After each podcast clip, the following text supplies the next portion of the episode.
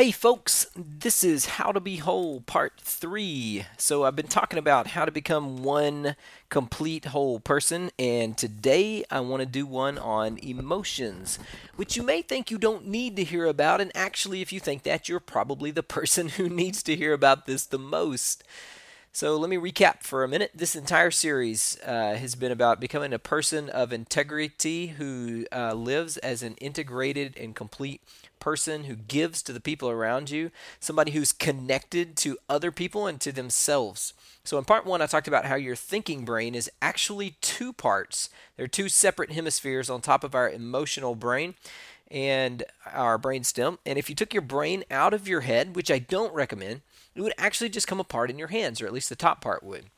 Now, underneath that is your emotional brain, your limbic system. And so, we, when we say things like, How do you feel deep down inside? there's actually some literal truth to that because your limbic system is literally down under your cerebral cortex.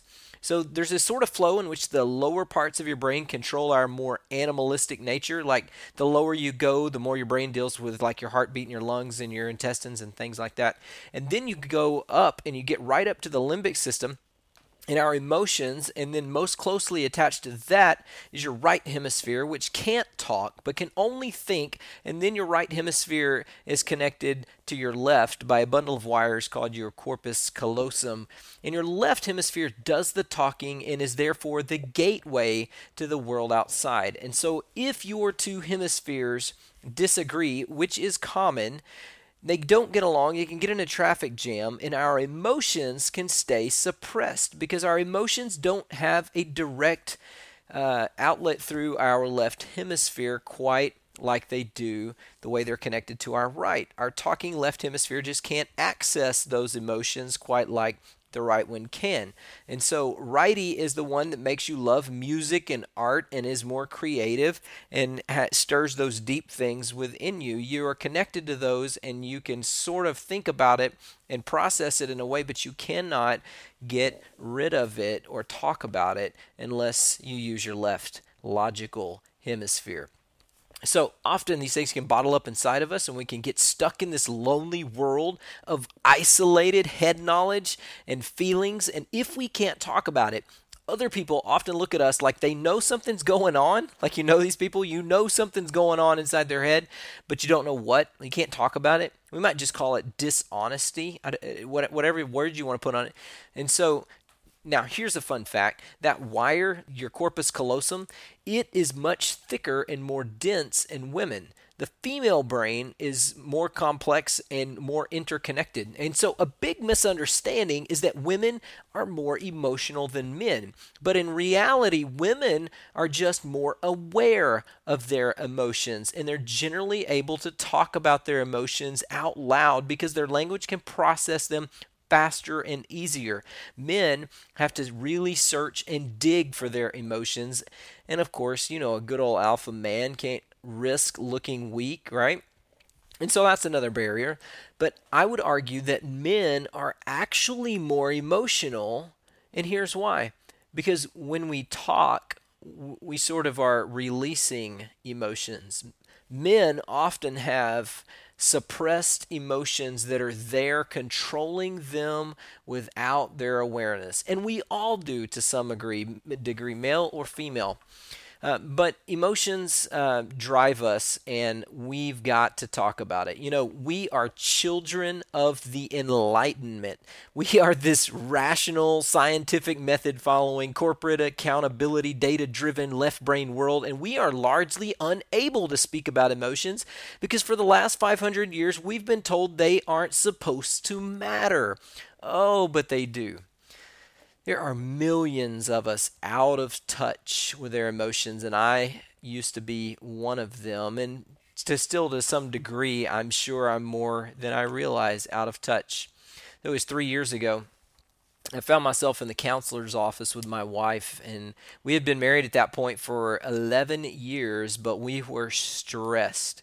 We were stretched. We had been going in circles, same cycles of like she does this and I do that, and then she gets upset about this and I get upset about that. We get in this argument, this really predictable pattern where we could just just get tired of hearing the same thing over and over and it ending in the same place. Anybody been there? We were sitting in that office one Tuesday night and it came up that I was upset. Beth did XYZ and I was irritated every time it happened. And we talked about it. And I told the counselor, you know, I feel like I'm trying to do this and she's doing this and then this happens and all I'm trying to do is this. And I'm just trying to do this and then she does that. And the counselor said, well, how do you feel when she does that? And I was kind of surprised for saying, well, I just said, I'm trying to make it better and I feel like uh, all I want to do is this and I feel like she just keeps wanting to do this and and then XYZ and the counselor said, "No, no, no, Seth, tell me how you feel when she does when she does that." And I said, "I just told you how I feel. I feel like I'm trying to do this and she's doing this." And she said, "No, no, no. How do you feel, Seth?" And I said, "I'm trying to tell you." And she said, "Okay, Seth, you're not understanding. How do you feel right now?" And I said, "I feel like you're not listening." now, do you hear all of the analysis going on in my conversation? And she said, "No, no, no, Seth, listen. You you can feel a lot of things. You can be mad, you can be confused, and and I said, okay. She said, how do you feel right now? I said, I feel frustrated because I'm trying to tell you and I don't know what you want me to say. And she said, okay, frustrated. That's a good feeling. Now, do you do you feel mad, scared? Give me a feeling for how you feel when Beth does XYZ. And I said, well, it doesn't really matter how I feel because that doesn't change anything. It doesn't change why she's doing this and why I'm doing it. And she said, well, just go ahead and go out on a limb and tell tell me how you feel. And I said, well, I guess I've never thought about how I felt. And she said, well, think about it. And I sat there for like trying to think about it because I never actually thought about it because I've been told this line that it's not supposed to matter how you feel because that doesn't change the logic behind it all. So I spent like 30 seconds of this weird, awkward silence just sitting there thinking about, okay, how do I feel? And then I finally said, well, I guess I feel sad when she does that. And then she said, that's what you need to tell her. All you have to say you don't have to tell her to stop. You can't control the other person. You can't do anything about it. But you need to tell her you feel sad when she does X, Y, and Z. You skip all of your analysis, all of your opinions, and all of your judgments about her motives and just lay it out there like an offering that she has to take and decide in her own free will what to do with. Just tell her you feel sad. That conversation changed my life. Every decision we make, even down to the most rational people on earth, every decision we make is somehow based in our emotions. There was a study done on eight Israeli parole judges in 2011, and they found out that all eight of them were much, much more likely to grant parole to the offenders early in the morning and right after lunch and snack breaks. but if you were late morning, like pre lunch, whenever they were getting pretty hangry, you were screwed. I mean, it literally went from like a 66% chance down to almost almost a 0% chance that you're going to have your parole granted. And these judges were like really high tier i mean these were these were like kind of the cream of the educational crop people but you know our emotions our fatigue drive us in all sorts of subconscious and even unconscious ways your emotions not only drive you but they can have a memory all their own all their own. Let me give you an example. I was driving down a big two lane road with my family out in rural Tennessee, and we were approaching like a four way stop, and we they, they had some rumble strips out there, and, and I hit them, and it went brum brum, and it gave me this little pattern, and it was this weird immediate rush of like anxiousness, like sadness and fear and excitement. And this is like years ago, and I'd never talked about these things in this way at all. And so uh, it was really weird that I even spoke up. And the fact that I did is a testimony to how big of a deal it was or how big of a feeling it was. But I told Beth, I was like, that was really weird. Like when we hit those rumble strips, I just got this weird feeling like I was kind of like scared, like anxious and, um, you know, like excited somehow all at the same time and I hit lots of them, you know, but it was like that exact pattern, the sound, and exactly how far apart they were spaced. It was so weird that it stuck with me and it bothered me on and off for weeks. It was like those rumble strips. I would think about it on and off, and and so uh, one day, months later, we drove over the same ones, and I still had the same feeling. This time, it really was bothering me. I began to think and think, and finally, one day, I figured it out those were exactly the same rumble strips, the same design and distance apart when you're approaching the entrance to our airport. And up until that time, almost all of my airport trips had been dropping Beth off when she was going to leave me for several days or picking her up when she was coming back for several days. I was either intensely nervous and sad about her leaving, or I was intensely excited about her coming back because I really didn't like her being gone the first few years we were married. This is called cued recall. When our emotions remember something and the events trigger that emotion again, even when it's in our subconscious, it can happen at a really young age. So, there was this guy in one of our therapy training courses who said that he had always had this visceral reaction to flying and he had flown for business for years, but he still, like, he freaked out he wanted off the plane. No amount of dramamine could help, no rationalization could help. He just said, you know, he could not get rid of this like felt like he was going to suffocate or be trapped in there. He was not worried that the plane would crash. He just felt this like kind of weird like wanted to get out feeling. And he hated it and he had nothing that he could figure out that he could do to make it better. He was flying one day and a guy in front of him began choking on the plane and there was this kind of to do with people rushing in to help him and it sent my friend through a spin. And later that day, he told his dad about the guy choking on the plane in a phone conversation, and his dad said, Oh, do you remember doing that when you were two? Yeah, you got choked on a peanut the very first time you were flying when you were two years old. And after that, he was finally able to start making sense of it all. He had no actual memory of the event, but his emotions remembered it. And this is very common you may have to ask your parents sometimes why you are afraid of whatever you're afraid of. He, he, this guy was finally able to say, you know, that's why I'm afraid of planes. And here's the cool part. He began to think, maybe I don't have to be afraid because maybe I'm not going to choke every time I get on a plane. And he began this process of letting go. And he said, after many, many flights, it started to release that fear that it had a grip on him that he never could get at. This is my hope for you that you can identify some emotions that have been deep down inside of you, perhaps controlling you, so that you can offer them up and begin the process of letting go in a safe way. Because if you don't get in touch with your emotions, you can become a slave to them and you won't realize it. See, our logical brain is a bit like a captain of a small boat, like a lifeboat floating along in the ocean. And there are all of these other places that it's going, like maybe other boats nearby, people that we're going along with that you're familiar with. And so you go back and forth, you know, across the little distance of the ocean and navigate to the other boats around you that are within your sight. Decision after decision. You're controlling where you're going. You visit one boat and then another another. And the whole time you get acquainted with your life, your patterns, and your rhythms, you've learned to work your life and you think you're controlling it all. You develop this predictability with how to get to the large boat of work and how to navigate around issue X in your marriage and how to score 400,000 on Candy Crush and how to get that promotion and, and how to raise your kids, how to get your mother in law to like you. And you can feel like you are in control of the destination of your life as you go back and forth through all your routines.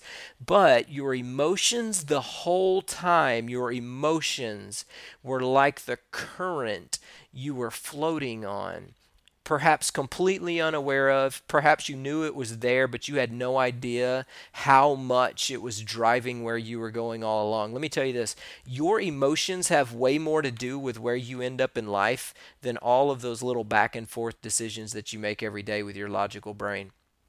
Now, you may not care to peer deep down inside your soul, but the only way that you're going to be able to do so is to go back and to retrace your history and to think about your past and to spend a lot of time there wading through what may be some some deep stuff for you. And but you got to do it if you ever want to explore and let your emotions free and be under the control of you. Because the way to live in harmony with your emotions is to know them. If you know them, you can know what to do with them and you can know how to let them carry you along on days when they are pushing you in the right direction and how to swim against them or even calm them when you're pushing them when they're pushing you in the wrong direction. All right?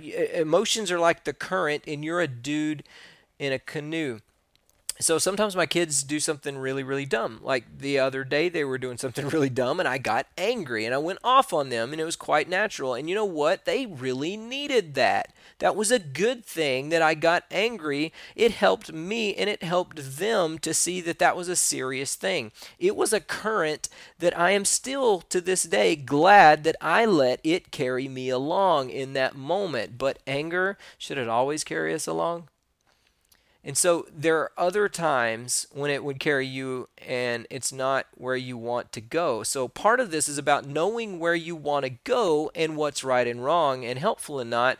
And the other part is about identifying the currents that are underneath you and carrying you along.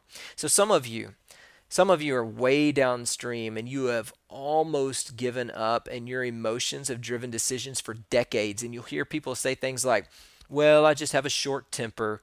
Well, I just have anger issues. And they are sidestepping, exploring where all that came from. All of us can actually get where we need to go without that holding us hostage. So, I want to spend the rest of the time now helping us identify specific emotions. Okay, I want to go through what the major emotions are. In the past, there were charts full of them. We used to think that there were uh, dozens of different emotions, and there are uh, to uh, some degree, but we're finding out that it's really a little simpler than that. Um, a couple of years ago, a few years ago, the movie Inside Out, the cartoon movie by Pixar, was released, and it showed five different emotions working together, and it was a very good depiction of how the brain works. They used lots of consultation from psychologists to create this, but then uh, a study recently came out that was done that analyzed the facial expressions of people over time, and they concluded we really think there's only actually four, and everything else seems to be some combination of these four or a of them, or maybe you're confused, which means you're not sure which one they are. Uh, but um, here they are. You can be happy, you can be mad, you can be sad, and you can be scared. So sometimes we say glad, mad, sad, and scared. I've used these for years now uh, with my kids and with my kids at school and with myself and my wife, and it has never failed me to use these. We can always, almost always get to the root of things with these. I'm telling you, if you can become good at identifying these emotions whenever you're having an issue and identifying them and the people close to you, your life will change drastically for the better. So, I want to start with anger first because I need to debunk it. Now, the next episode is actually going to be completely about anger because this one controls us so much and it is huge in our culture. But I need to tell you this anger is a cover up. Say what? It's actually a fake emotion. Now, I don't mean that you don't feel it, and I don't mean that you are pretending on purpose. That's not it at all. I'll talk more about it later. Um, but anger is actually a secondary emotion, it's never the root emotion. And so I would even cast it out of the four because it's really just a pretense, uh, a surface level reaction for other emotions. So if anger is out, that leaves us with only three sad, glad, or scared. Now I want to start with happy. Okay? Think about a time when you were the most happy. I tell my kids all the time go to their happy place. My happy place, currently Yellowstone National Park. Happy is that time when you don't want to be anywhere else. Happy is when you are fully alive in the present, okay? So when you're living in the moment, you lose track of time. You just exist in bliss and gratitude. You are free from sadness and you're free from fear and anger in that moment. You feel happy. That's why we like being happy because we like being free. Now, let's talk about being sad. Being sad is when you are holding on to the past particularly the negative events of the past. You can be sad because you're thinking about good things in the past, but actually you're probably sad about the changes that have taken place, which to you were negative events in the sense that they carried you from there to here and you really liked something about there. But being sad is when you're holding on to the past. Now, here's where you, you should really l- listen carefully because most of us think that being sad is like when you cry or grieve or mourn. But no, no, no. When you cry, when you mourn, that's not sadness. When you mourn, that is the release of sadness that you had inside of you all along. Sad is what you did before or what you were before you began to cry or mourn or let go of those things. Why do we have funerals?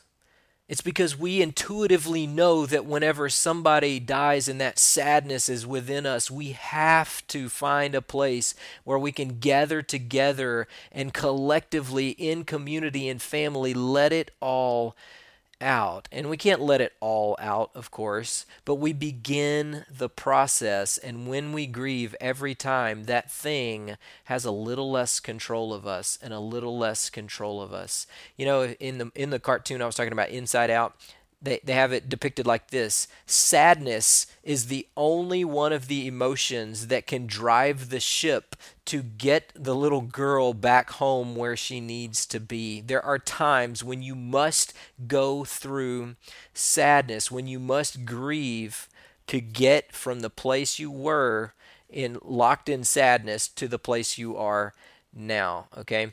And so you've all been there. You've had this great tension, this great sadness or frustration. Things aren't going right. And then it sort of like balls up within you and then it comes out. You have this big cry, this big mourning, this big cry fest, things hit the wall, whatever. And then somehow that transitions you to be able to live in the present again, more free from the past or that negative situation that you were holding on to. I like to think about, uh, as I used to be a youth minister, the classic summer camp end of the week teenager cry fest. Like we used to joke as youth ministers about this. You could always expect on the last night of some big event to have a bunch of kids get sad and reveal all the junk that they've been holding on to because they knew it was their last chance and they just wanted to let it go like any human. They had a safe shot and a safe place to do that, and they would just cry. But here's the, the amazing thing about it I recognized even at a young age that whenever they would do that, and whenever I would do that, because I've done it before myself, that the next day there's this lightness, this joy that's on everyone's face that just is so much greater than we had ever had or had had in recent times. Now, you can be sad about a lot of things. You can be sad that people excluded you, that you didn't get that invitation to a party, that people didn't notice you or pick you for a promotion. And you can be sad right away, but it's still holding on to the past because you wish you had been a position where people hadn't done that to you. There are a lot of sad parents who never let their children grow up, and they are not the ones who cried all the time. No, they're the ones who never cried. Because all change is a form of loss, and you've got to deal with the sadness, or it will deal with you. So, if sadness is holding on to the negative events in the past, that brings us to the next one fear being scared. That's holding on to the negative events in the future. Now, what do you mean? They haven't happened yet. Well, exactly. Those negative thoughts about what might happen if, and it's great that they haven't happened yet. That's in one way the solution to them. But when you hold on to fear, you are holding on to the idea of something in the future that's negative that might happen, and you're still not living in the present where you want to be. So, for about 30 years of my life, I was afraid of diving headfirst into the water. Now, it, it sounds silly even saying that. Uh, it wasn't a huge deal to me. It was just like this thing I had conveniently avoided every time I had been to a pool. And never talked about it. It just didn't do it. I mean, like I couldn't stand the way that it felt, and I was a little scared of it, scared enough that I just avoided it for like 30 years. And I guess I had never told anybody about it. I just figured that my life was fine without diving headfirst off of a diving board. And then my kids start getting older, and my little girls start diving off the diving board. And there's this thing where you get this little reality check of, hey, you're getting outmanned by a nine year old girl here, feeling, you know. And so this summer we were at the city pool. It was about the uh, it was about that time that we had really been working on talking about our emotions, and I recognized it. I felt it come up within me that I was scared, and I had at that time I was, uh, you know, in my faculties enough to think about, you know, why am I being scared? And and this is unlike me, but I, I just told Beth. I mean, I, I was even scared to tell Beth, but I just said no. I'm just going to tell Beth, and I told her, you know, I'm really scared to jump off the diving board head first. Now, stop right there. Just that man, like 10 years ago, I cannot imagine what I would have thought would have happened had I said that sentence to my wife 10 years ago. I mean, to me back then, I would have probably thought she was like going to think that I was this little puny wussy boy that she didn't already, you know, think and then and then she wouldn't want to be married to me. Like she would probably look for the next opportunity to leave me because like how awful that a grown man can't even dive head first. Had this big scenario I would have thought in my head, but I told her this time, I'm scared to jump off that diving board. I've always been scared of diving head first. And the weirdest thing happened. I felt better, but I couldn't have predicted the next thing. The next thing was like, okay, now that I'm still alive after telling her and she hasn't left me for another man, why am I scared? See, I like I hadn't really been able to like specifically think about why I was scared that much. I kind of knew, but what are you scared of, Seth? Yeah, I, I kind of knew, but it was a lot more clear now. I could just like focus on okay, why am I scared? Because now I've admitted it, and now I can move on, and I'm not afraid of afraid of talking about it with somebody else. Well, I figured it out. Like I, I, hate it because I always got water up my nose, and I like cank my head at a funny angle, and it hurts. And I was like, okay, so I'm scared because I always get water up my nose and I hit my head at a funny angle. And now I'm able to think even more deeply about it. And I've got this brand new question that showed up that I couldn't have ever heard before. Seth, what if you don't have to get water up your nose and kank your head at a funny angle? Like, I had never thought that deeply about it because I was so invested in avoiding it all along. And so I told Beth because she's like on the swim team and stuff in high school, and so I, I just told her, "Hey, uh, baby, I always get water up my nose and I like hit my head at a funny angle. I hate that." And so like, what do you do about that? and she was like, "Well, dummy, blow harder through your nose and you got to dip your head down." By the time I left the pool that day, I was diving over and over, and it didn't hurt, and I discovered that I liked it. And there was this one little tiny area of my life that from here to the rest of my life, I don't have to think about, oh, that's the place that I've always avoided going. This is really important to state here that, like, yes, I could have lived my whole life without ever diving headfirst, and it would have been fine. I would have been a complete person and all of that. But the truth is, you've been avoiding things that you could probably live a fine life without ever facing it head on. And the question is that I have for you and for me is, why would you? Why would you avoid that your whole life when you don't have to? Why not be more free? Now, how do you get back from a place of fear? I mean, talked about it a little bit in that story, but uh, it's true that you're going to have to face it head on, but you're going to need something from your tank to do that. You know how I said that mourning is when you start coming back from being sad? Like sadness is being stuck in the past, mourning is the transition back to the present. That begs the question what gets you back from the future when you're living in fear? And this one may surprise you gratitude. What a strange one. Like, our culture doesn't put these two together, but the way people come back home from fear is thankfulness. Because fear is essentially saying, I don't appreciate what I have because I'm so worried, I'm so invested in the future that I might lose it that I'm not invested in right now. And thankfulness is when you say, Oh, I remember. It's a recall, it's a memory to, like, oh, right now really is a gift. The things that I already have really are a gift. This is not a shallow thing. You've got to be able to cultivate thankfulness and mourning. And I know it doesn't seem like that that's immediately going to allay all of your fears. And by itself, it, it, it, may not. You're going to have to process it with someone by talking about it.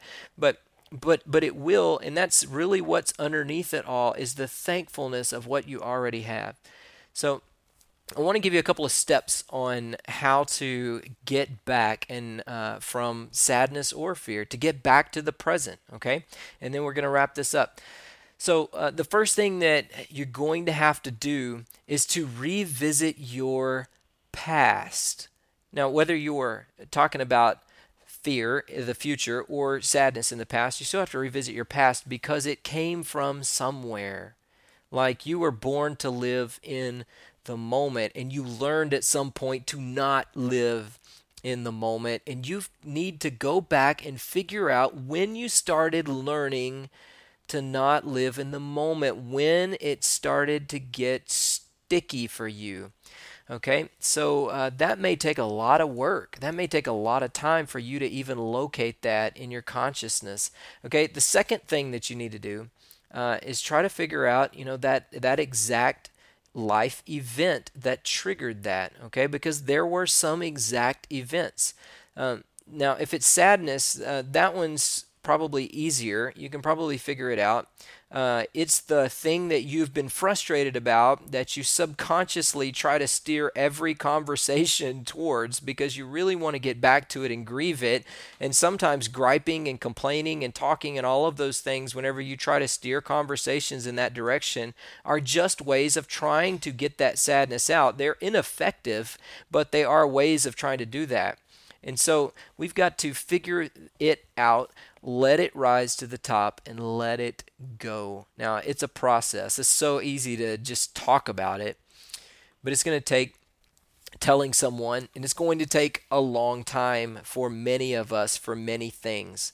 Now, what about letting go of the things that made you scared? Same thing. We've got to name them this one can be a little more difficult because fear is more primitive and it often originates at earlier ages. And, you know, like I said earlier in the story, sometimes people have found out that an unexplainable fear it came from something that, hap- that happened whenever they were a baby, okay? But uh, you, you may even need to go back and talk to your parents if you're able to. But then uh, what you're going to have to actually do one step at a time uh, is name that thing that you're afraid of and then name how thankful you are. But listen it's not just about making a list of all the things that you're more that you're thankful of. It's about to it's about being thankful in light of that thing that you are standing underneath the cloud of. It's about being thankful there, in that place, in that moment, even when you're fully aware of the reasons why you're afraid uh, I think anybody who's done the November Thanks Challenge can appreciate the fact that just forcing yourself to name why you are thankful for something can have profound impacts on your mind, but try it in the context of what you're afraid of. Um, and and then the last thing I would say, uh, all of this needs to be done in the context of family, people who are close to you, who can you can confide in. Okay, they may also be the people hardest to talk to. Chances are they have something to do with the origination of that fear and sadness, and that can really magnify the fear of actually going to talk to them. Uh, but if you don't connect uh, your emotions of fear and sadness you will remember them. You may be unaware at times until one of them pops up out of nowhere. Um, you know, like you, you ever thought you were finished going through all your arguments with your spouse, and then that one argument come back up, came came back up, and you were like, "Oh yeah, I forgot we disagreed on this one. We still aren't through it." Uh, yeah, I have to process it. If not, it will build on you. It will become stress for you. You know what stress is? Stress is the piling up of unprocessed. It's when you ingest more fear and sadness than you can process in a given day. So, like, say a coworker is rude to you and you don't know what to do with it, you don't know how to process it, you don't talk to anyone about it, you avoid telling them because you don't want to create a scene, and you go home and you maybe gripe about it and release it in an unhealthy way, but you don't directly release it. It's a tiny thing, but then tomorrow you get a ticket because your inspection is out and then you forgot, and then you forgot to fill out that form for accounts receivable, and now you're worried that they'll be upset, and then your mother in law is acting crazy, and then you've had this thing going on with that spot you found on your skin, and like every one of these is like a small layer of pressure added onto you. It's a weight that just piles up one after the other after the other. Because really, think about it at its core, all of that is just unprocessed sadness and fear. That's it. That's what stress is unprocessed sadness or fear. Little by little, it mounts and mounts and mounts. And if you never learn how to talk about it, to communicate it with someone, you are building a mind of inner chaos and putting layer after layer after layer of pressure on yourself. And when you get dozens and hundreds of layers of unprocessed fear and sadness, you begin to not be able to move, stuck under the weight of it all. Do you know what I'm talking about? Does anybody know what I'm talking about?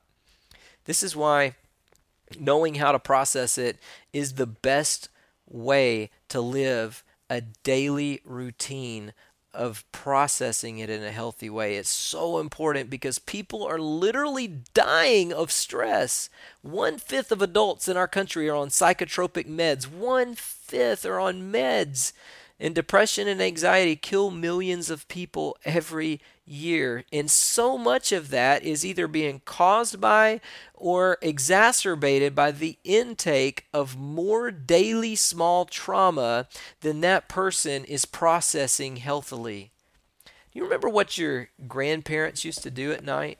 I, I get the feeling we used to be better at this because we did it more naturally. Do you, do you, remember before there were cell phones and screens what the old people used to do in past generations? They would sit around with family like every night and visit. Most of the time it was with extended family and friends that were around them. That's it. I mean, they didn't call a counseling session because they had no idea what that even meant. They sat and drank a beverage after dinner, and they may have played dominoes or something, and they, and they talked. And they talked, and they just talked to each other. Like visiting was the thing to do that was so common, it was almost a nightly ritual. Whole families. Um, they they didn't they didn't do counseling but those hours every night meant that whatever emotions that they felt that day were probably somehow going to get processed and connected with other people that they loved you know? You might make a remark however masked in sarcasm or human uh, humor excuse me but other people would get it.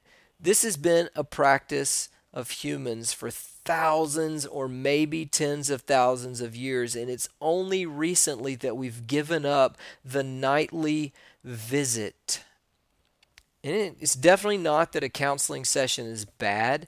Uh, it's that's just a targeted, more efficient, more intensive, less frequent way to do the same thing to process our fear and sadness. And I'm suggesting that maybe we should start to develop life routines and start to really value our connection with our friends and our relationships and just those unimportant domino nights with friends and those unimportant times of getting together because we have so greatly undervalued the need for hanging out with friends and not just acquaintances that we kind of feel like we have to, but family. I mean, we act like it's a luxury. Like, oh, we'll schedule a girls' night on November 22nd and we'll see a movie together. And then the kids get sick, you know, and that doesn't happen. Do you know how much trauma you're going to need to process by November 22nd? Like, this needs to be seriously a bigger part of our life.